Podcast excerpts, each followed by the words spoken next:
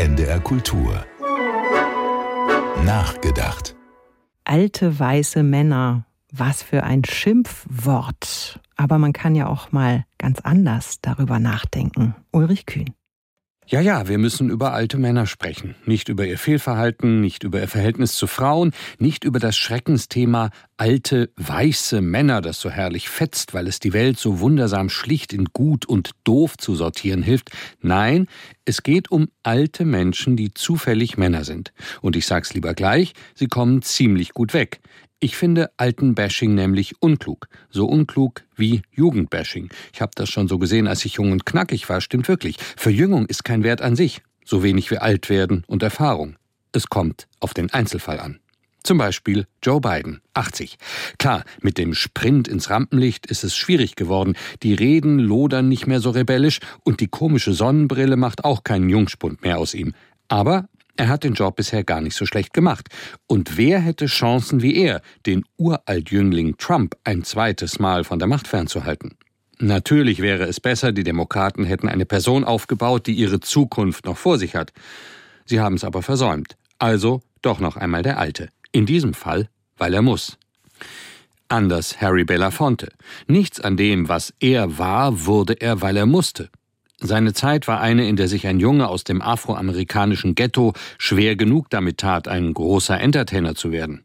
Dass er sogar Bürgerrechtler wurde und sich jahrzehntelang engagierte mit allem, was er geworden war und an Ruhm in die Waagschale werfen konnte. Er hätte das nicht gemusst. 36 Jahre lang Botschafter des Kinderhilfswerks UNICEF und er erreichte die Jungen mit neuer Kraft, als er schon sehr alt war, weil er sich für sie interessierte und weil sie ihn glaubwürdig fanden biblische 96 war, als er am Dienstag starb.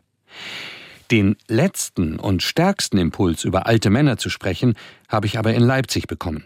Dort wurde am Mittwoch die Buchmesse eröffnet. Im fünften Grußwort kam endlich Charme ins Spiel, Hintersinn und Witz. Das war, als Alexander van der Bellen, 79 Jahre alt und Österreichs Präsident, sich einfach mal rausnahm, öffentlich nachzudenken über Literatur und Sprache. Das geriet ihm zu lang und hob sich doch angenehm ab von dieser endlich wieder Buchmessefröhlichkeit, die sich so seltsam mischte mit rhetorisch ausgeleierten Bekenntnissen gegen Putins Krieg. Und dann der Auftritt von Herbert Blomstedt. Nach seinem Sturz im letzten Jahr wurde er von einer Geigerin behutsam zum Dirigentenpult geführt. 95 Jahre Gebrechlichkeit in einem zart gewordenen Körper, den man bei angehaltenem Atem auf seinem Weg begleitete. Und wie er dann dirigierend auf dem Stuhl saß, wie er flog mit der Musik, ein schwebender Göttervogel am strahlenden Himmel der Nacht, wie filigran, fein und transparent, hervorgebracht mit nichts als den Fingern und diesem hellwachen Geist und einer bezwingenden Menschenfreundlichkeit, so jugendfrisch wie am ersten Tag sein Schubert zum Leuchten kam. Schubert, der so unvollendet vollendet mit 31 Jahren starb. Es wurde einem ganz pathetisch zumute. Alt und jung wurden irgendwie eins in einer Musik über allen Worten. Es war zum Niederknien.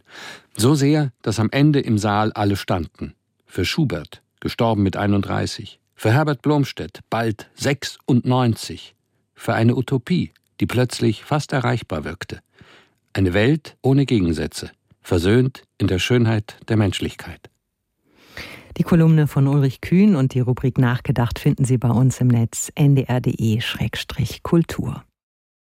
NDR Kultur